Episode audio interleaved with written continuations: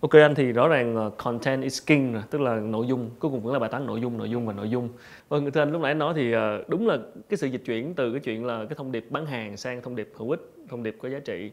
Nhưng mà rõ ràng thực tế mình thấy rằng là doanh nghiệp vẫn vẫn vẫn chi tiền và những cái kiểu đập vào mặt quảng cáo đập vô đập vô để mình lại bấm next hoặc là bấm ờ, chuyển qua mà có thể là chưa có đầu tư nhiều lắm về cái chuyện content không biết là vì lý do gì thiếu cái người làm content tốt hay là bản thân tư duy họ chưa có nghĩ rằng là nên tập trung làm content hơn là vẫn dành tiền cho về cái cách làm truyền thống theo anh là như thế nào?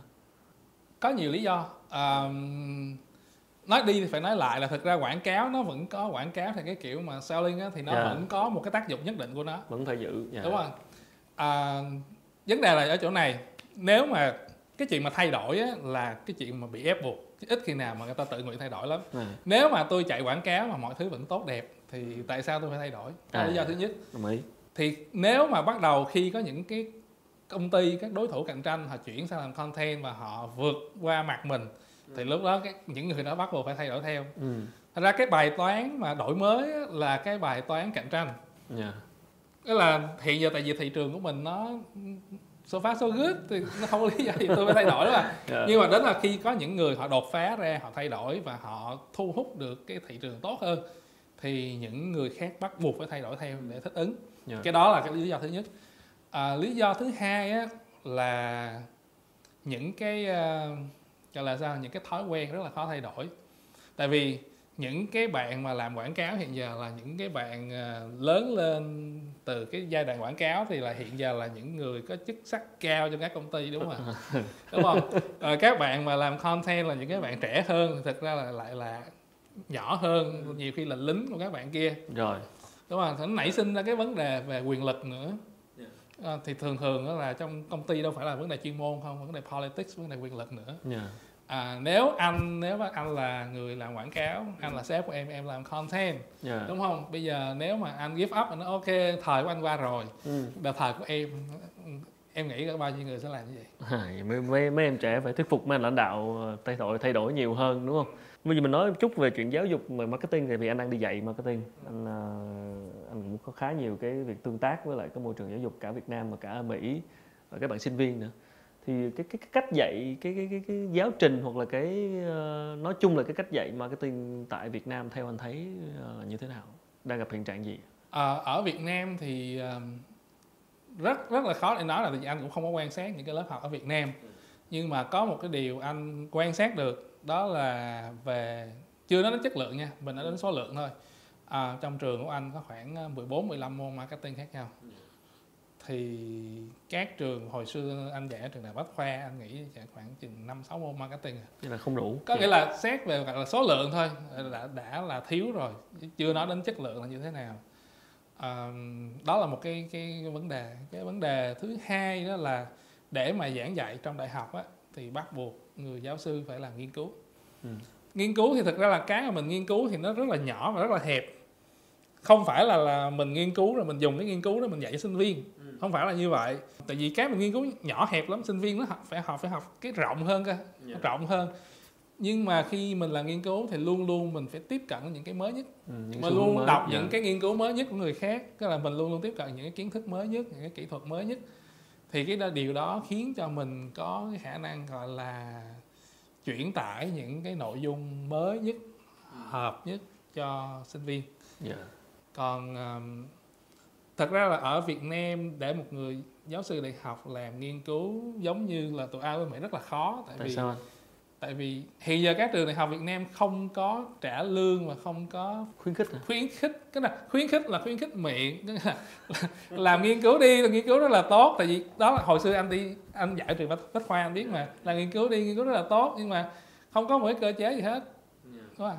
nếu mà trong khi đó anh ở hiện giờ anh ở San Francisco thì cái điều mà giữ anh ở lại trường hay là anh sẽ bị đá ra khỏi trường đó là nằm ở nghiên cứu của anh Ông có phần nghiên cứu là bị out đúng không? Đúng Kiểu rồi. Phải có bài nghiên cứu, phải có bài viết trên tạp chí khoa học đúng không? đúng rồi Dạ. và và những cái um, resources trường đưa cho anh phần lớn là dựa trên cái khả năng nghiên cứu của mình yeah.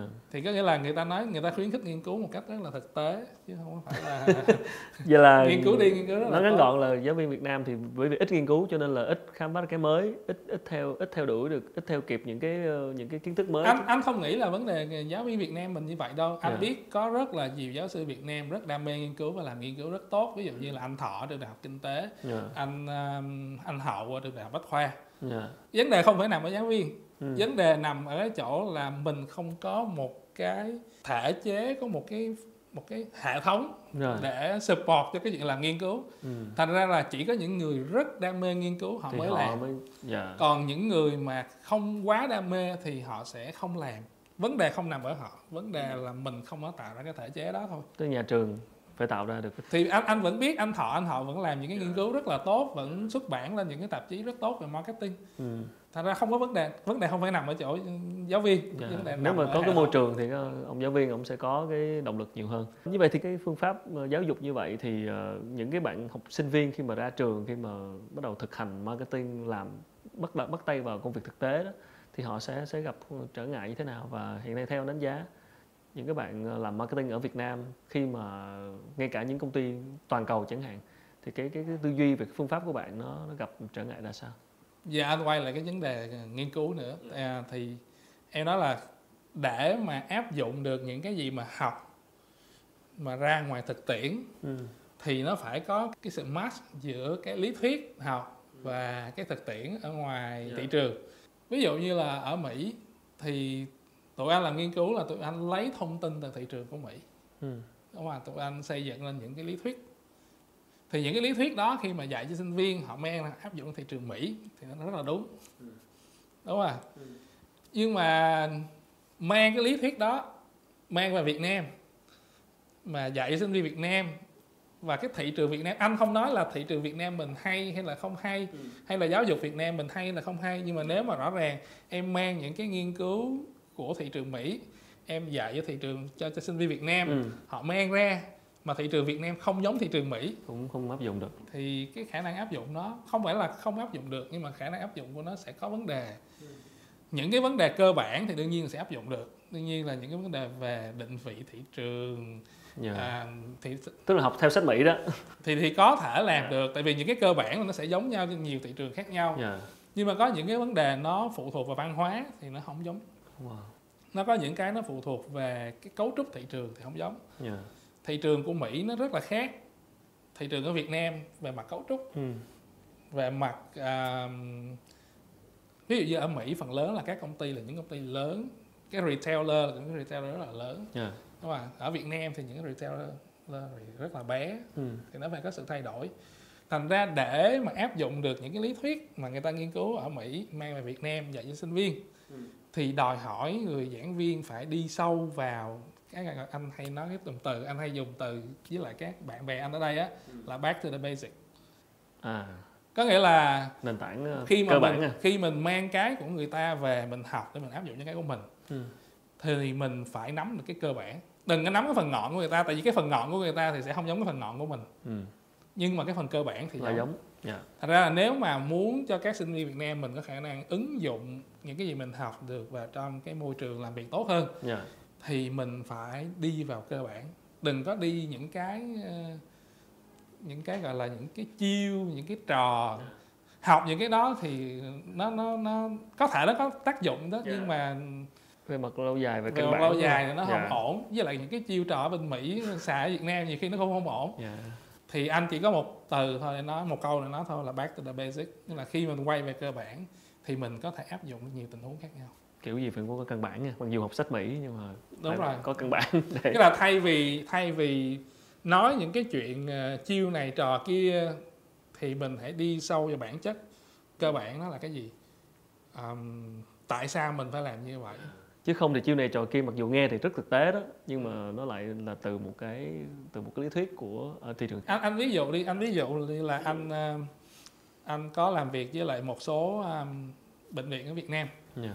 À, thì à, hỏi là có mang um, healthcare marketing của Mỹ về Việt Nam được không? Dạ. Anh nói chứ basic thì được nhưng mà nếu mà mang những cái case của Mỹ về Việt Nam thì không được tại vì sao? Cái cấu trúc cái cấu trúc thị trường về healthcare của Mỹ nó hoàn toàn khác ở Việt Nam Dạ. ở ở Mỹ á, là chủ yếu phần lớn á, là người ta mua insurance qua employers qua qua qua các công ty người ta làm việc Dạ. Đúng không ạ? như vậy á, các các cái healthcare provider khi mà họ làm marketing Dạ. họ không marketing cho anh hay em Ừ. họ marketing cho các insurance companies Ừ. đúng không ạ? còn ở Việt Nam mình thì khác Việt Nam mình á, là nếu mình muốn làm marketing á, của các healthcare provider mình phải marketing trực tiếp đến người tiêu dùng Dạ đúng rồi. và hai chuyện đó là khác nhau hai Ừ, chuyện rất rất toàn khác, nhau rất khác. Dạ. và thứ hai nữa là cái cái cái luật của Mỹ về healthcare với luật của Việt Nam về healthcare cũng rất là khác nhau cái cách vận hành nó khác nhau Ừ. thì mình không thể nào mình ôm một cái case gì đó mình bảo là ok bạn này đã làm rất là thành công ở ở bệnh viện ABC ở Mỹ mang nguyên cái bài các bạn đó áp dụng như Việt Nam thì không có được Dạ. khách hàng khác nhau um, cấu trúc thị trường hoàn toàn khác nhau Dạ. nhưng mà nếu mình đi vào trong basic mình biết là à, ở Việt Nam mình là thị trường consumer. Ừ. ở Mỹ là thị trường business. Mặc dù là healthcare nhưng mà ở Mỹ nó là thị trường business. Em bán cho insurers ở đây mình bán cho consumers. Ừ.